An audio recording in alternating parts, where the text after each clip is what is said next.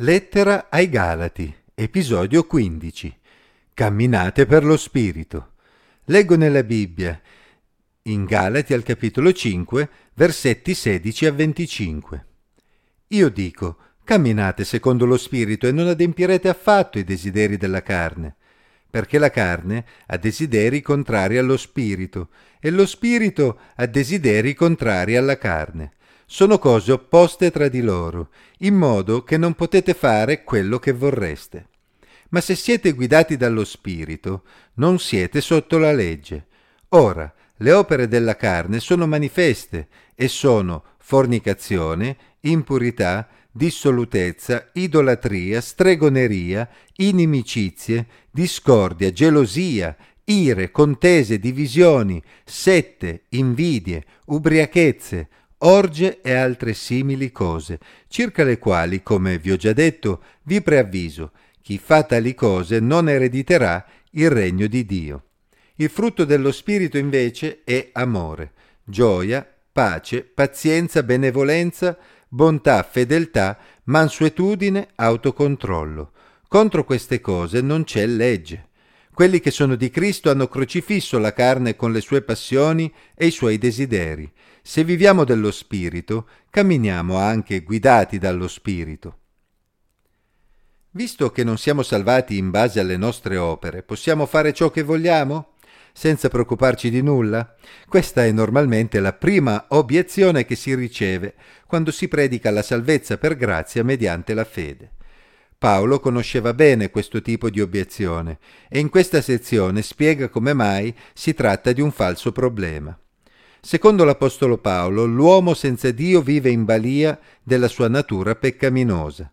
Non può fare altro che lasciarsi condurre dalla propria carne, ovvero dalla propria natura che lo porta verso il peccato in tutte le sue forme. Tale natura ha desideri contrari allo Spirito di Dio e non può produrre in alcun modo qualcosa che sia gradito a Dio, neanche volendo. Di conseguenza egli non ha alcuna eredità nel mondo a venire, non ha alcuna parte nel regno di Dio ma il presupposto di Paolo è che i cristiani siano stati rigenerati da Dio, ovvero abbiano ricevuto in loro la nuova vita che Dio produce attraverso lo Spirito Santo. Per usare le parole di Paolo, essi vivono per lo Spirito. Di conseguenza è logico aspettarsi anche che essi camminino per lo Spirito, ovvero si comportino conformandosi alla volontà di Dio attraverso l'opera dello Spirito Santo in loro. È evidente che l'elenco dei peccati che caratterizzano la natura peccaminosa dell'uomo non è esaustivo ma esemplificativo, infatti non vengono neanche citati ad esempio l'omicidio o il furto. Lo scopo di Paolo era semplicemente quello di elencare azioni che erano sotto gli occhi di tutti e caratterizzavano l'essere umano lontano da Dio, influenzato da forze spirituali che si oppongono a Dio. Allo stesso modo, nel descrivere il frutto dello Spirito Santo, l'Apostolo non ha intenzione di fare un elenco esaustivo di ciò che lo Spirito Santo produce nell'uomo. Infatti nell'elenco mancano caratteristiche essenziali, come la speranza, la pietà o la giustizia, tanto per citare qualche esempio. Nel citare alcune delle caratteristiche che lo Spirito Santo produce nell'uomo, Paolo vuole piuttosto evidenziare che i cristiani, essendo stati resi partecipi della natura divina, si legga seconda Pietro 1:4, possono agire secondo tale natura. Se essi si lasciano guidare dallo Spirito di Dio, non hanno bisogno di preoccuparsi della legge. D'altra parte, se una persona nella sua vita esprime amore, gioia, pace, pazienza, benevolenza, bontà, fedeltà, mansuetudine e autocontrollo, quale legge potrebbe condannarlo? In sostanza, una vita trasformata dallo Spirito Santo esprime una nuova natura che può agire secondo i principi che stanno alla base della legge di Dio, non per obbligo, ma in base alla spinta interiore che lo Spirito Santo produce.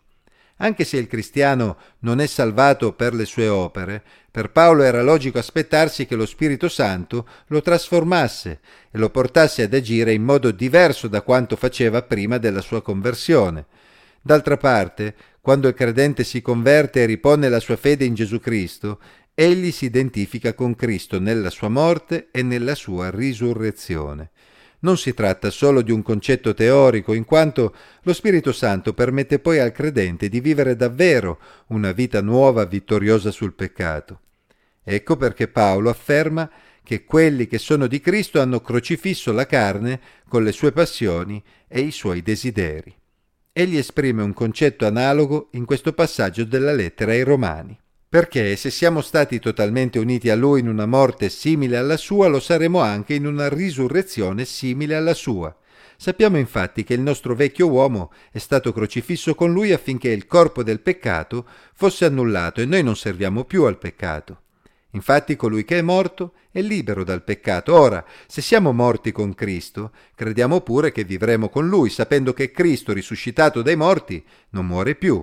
La morte non ha più potere su di Lui poiché il suo morire fu morire al peccato una volta per sempre, ma il suo vivere è un vivere a Dio. Così anche voi fate conto di essere morti al peccato, ma viventi a Dio in Cristo Gesù. Romani 6, versetti 5 a 11. Quindi i Galati non avevano alcuna necessità di farsi circoncidere per sottoporsi alla legge che Dio aveva dato ad Israele, perché essi avevano già lo Spirito Santo in loro che avrebbe prodotto il suo meraviglioso frutto. Tornando alla domanda iniziale, nessun cristiano che abbia davvero sperimentato la nuova vita che lo Spirito Santo produce nel credente potrebbe mai pensare di continuare a vivere volontariamente nel peccato perché la sua salvezza non dipende dalle proprie opere.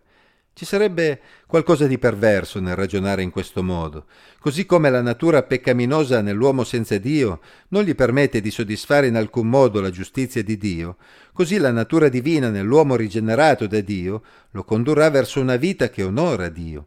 Ovviamente tutti peccano e i cristiani non fanno eccezione a questa regola, ma quando un cristiano pecca il Signore non lascerà che egli rimanga nel suo peccato, ma lo aiuterà a rialzarsi. Infatti, mentre l'incredulo vive senza problemi nel peccato, quando il credente cede alla propria natura peccaminosa, lo Spirito Santo in lui è rattristato, si legge Efesini 4:30, e cerca di condurlo verso il pentimento, così il cristiano non si sentirà a suo agio in quella situazione. Questa è un'esperienza di cui ogni cristiano può testimoniare. Qualcuno potrebbe però osservare che ci sono dei cristiani che sembrano vivere senza alcun problema nel peccato. Come è possibile? Purtroppo nessuno di noi può conoscere cosa accade dentro un'altra persona e quale sia il suo reale rapporto con Dio. Per quanto ne sappiamo, possono anche esserci persone che dicono di essere cristiane ma non hanno mai sperimentato la nuova vita di Cristo in loro. Ma il Signore conosce ognuno di noi intimamente e sa chi sono coloro che gli appartengono. Nel giorno in cui il Signore giudicherà tutti gli esseri umani, si vedrà chiaramente chi sono i figli di Dio. Tu, Sarai uno di loro?